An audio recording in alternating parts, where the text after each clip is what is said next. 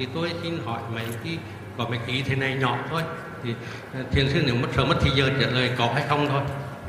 Thứ nhất là ý kiến của thiền sư về tình hình phát triển dân số của thế giới, bùng nổ dân số và chuyện nào phá thai.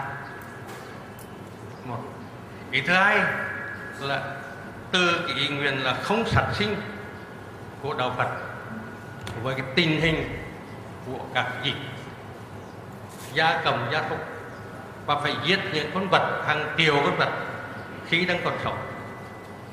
Thì về câu hỏi như thế thì là nếu như những người theo thiền phái của của thiền sư hỏi thì trả lời cho hỏi như thế nào?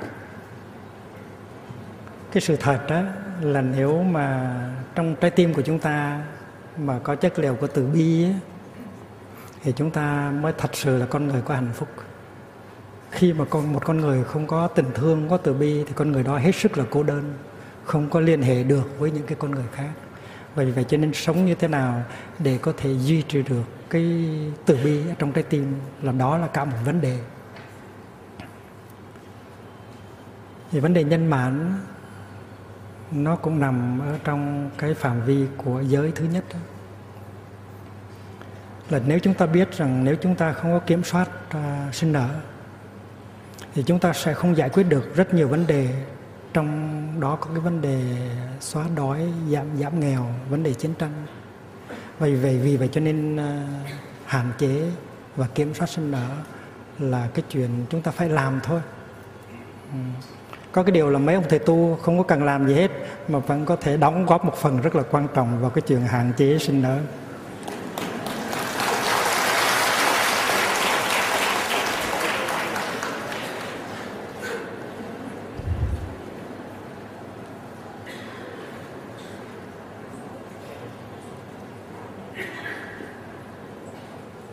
Chúng ta vấn đề đặt ra không phải là nên phá thai hay là không nên phá thai.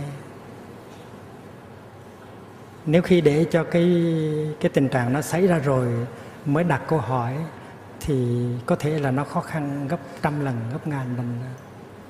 Và vì vậy cho nên cái cái phương pháp thực tập gọi là phòng ngừa nó quan trọng hơn cái phương pháp uh, thực tập đối trị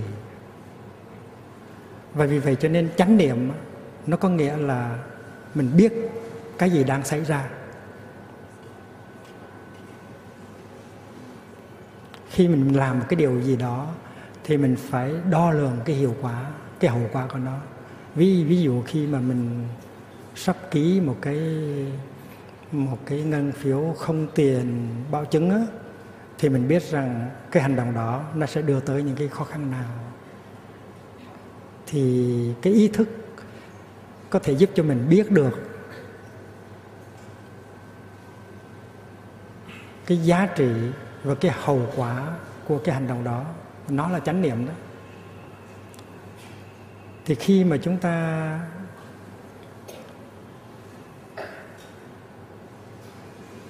khi mà chúng ta hành xử một cách không có chánh niệm, thì chúng ta có thể gây ra những cái khó khăn cho chúng ta trong tương lai, chúng ta có thể gây những khó khăn cho những người chúng ta thương trong tương lai. Vì vậy cho nên trong giây phút hiện tại, mình phải chịu trách nhiệm một trăm phần trăm. Và vì vậy cho nên cái chuyện để đừng phá thai thì mình đừng để cho cái sự kiện, cái thai nó thành hình. Và có biết bao nhiêu phương pháp để có thể ngăn ngừa cho cái tình trạng đó nó không có xảy ra. Thì sự thực tập giới thứ ba là nói như vậy đó nếu chúng ta có chánh niệm trong cái giây phút hiện tại, nếu chúng ta biết xử lý cái giây phút hiện tại một cách sáng suốt, thì làm gì mà có cái chuyện phải phá thai? Tại chuyện phát chuyện có thai, nó sẽ không có xảy ra. Và vì vậy cho nên không có cần phải đặt vấn đề phá thai.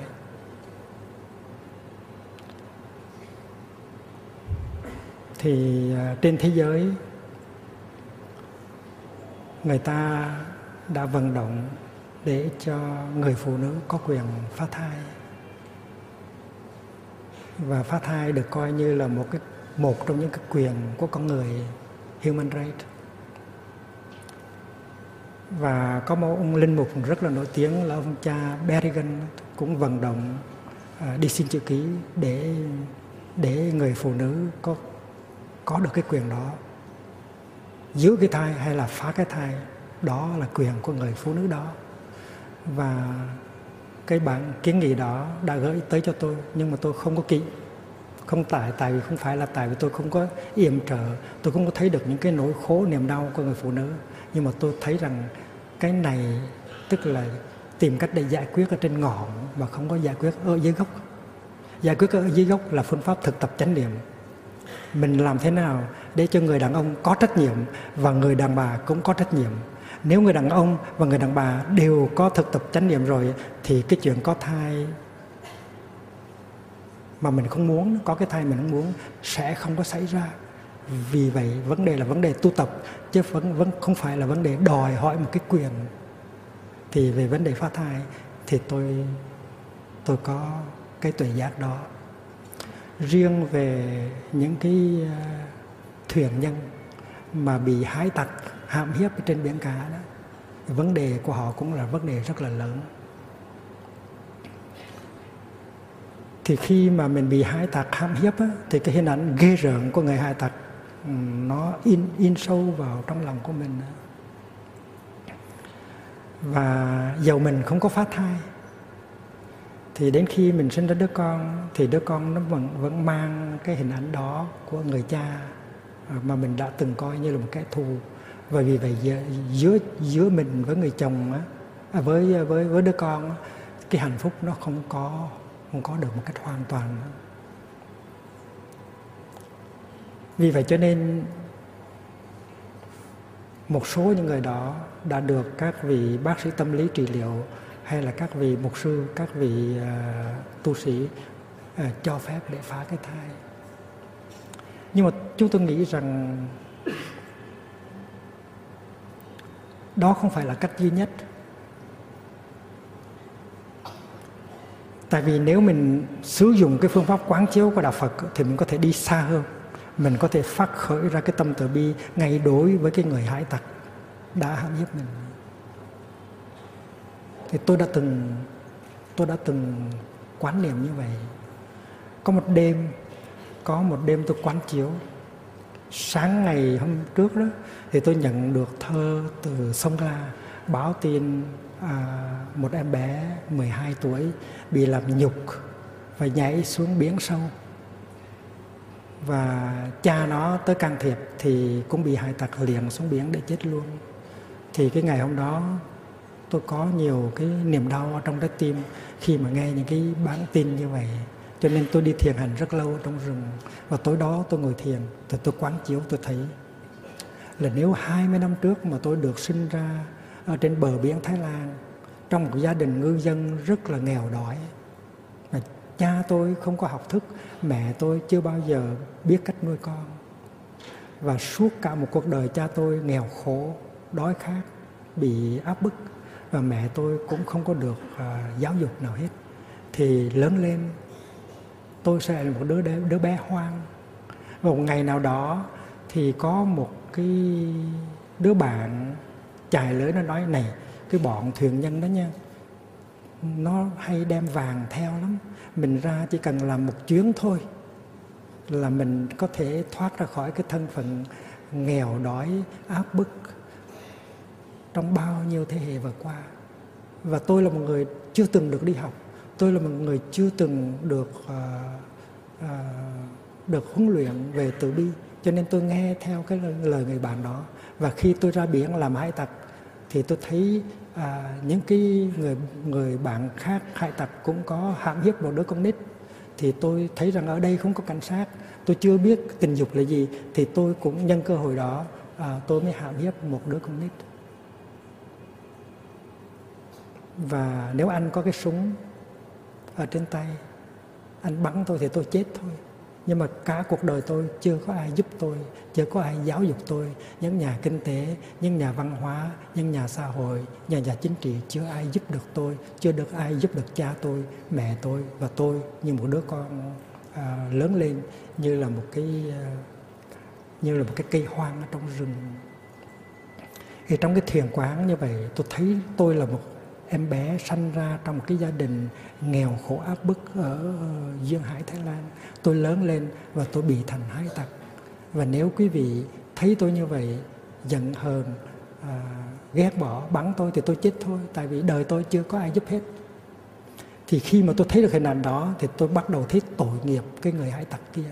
Nếu mà tôi sinh ra trong cái tình trạng đó thì có thể 20 năm sau, bây giờ tôi đã trở thành hải tặc.